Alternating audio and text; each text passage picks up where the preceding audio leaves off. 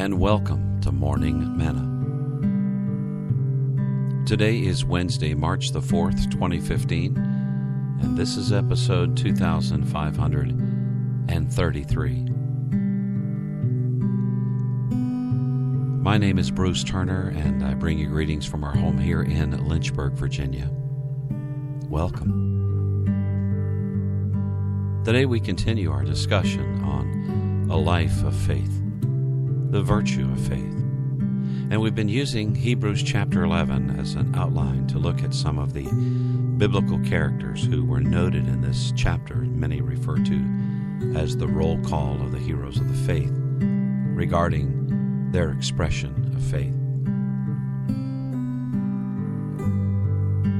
In verse 31, we find this great and unique example of faith. By faith, the harlot, Rahab, did not perish with those who did not believe.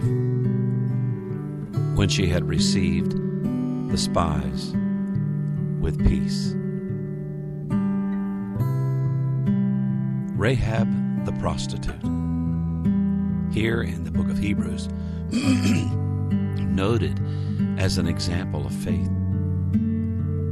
In fact, in the New Testament, we even find her in the lineage of Christ.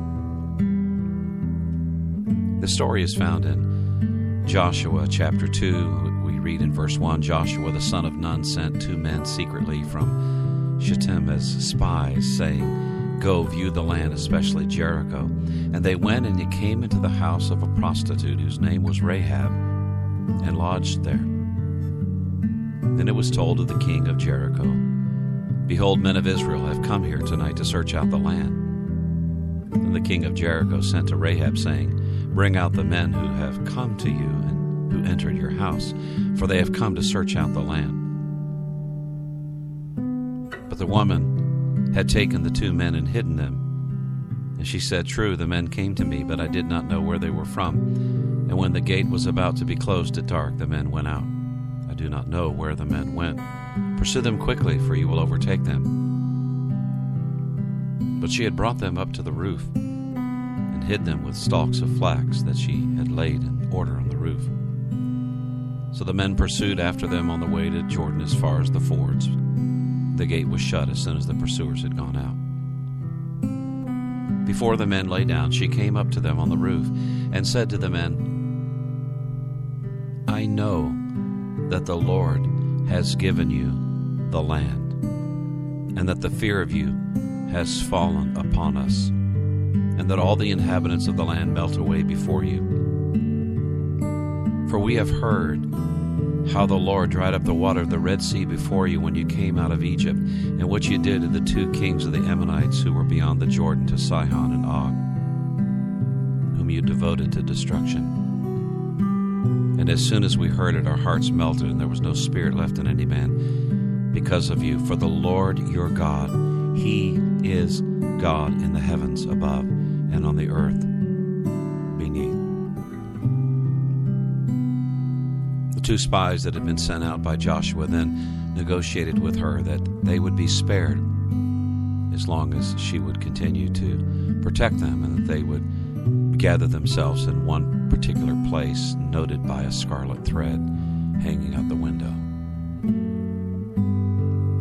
I think the thing about this story that uh, really speaks to me this morning is that anybody can exercise faith in God and become a life changed. Rahab realized what was going on. She knew that God was giving them this land. And by faith, she made a difficult and challenging decision to side with the people of God rather than this sinful area where she lived. And this was an incredibly sinful area. Jericho,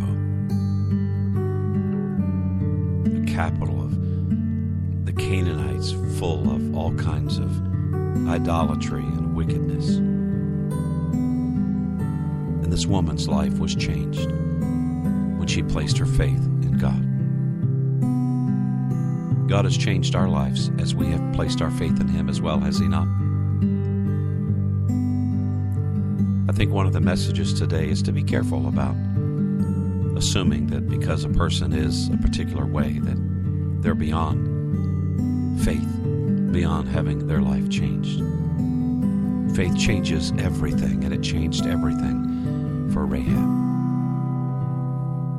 Father, thank you so much for the power of faith. Help us, Lord, to live a life of faith today. In Jesus' name, amen. Charles Kingsley said this about faith. He said, I do not want merely to possess a faith. I want a faith that possesses me. Our website, morningmanna.com. My email address, Bruce Turner at gmail.com. Till tomorrow morning, this is Bruce reminding you to choose joy.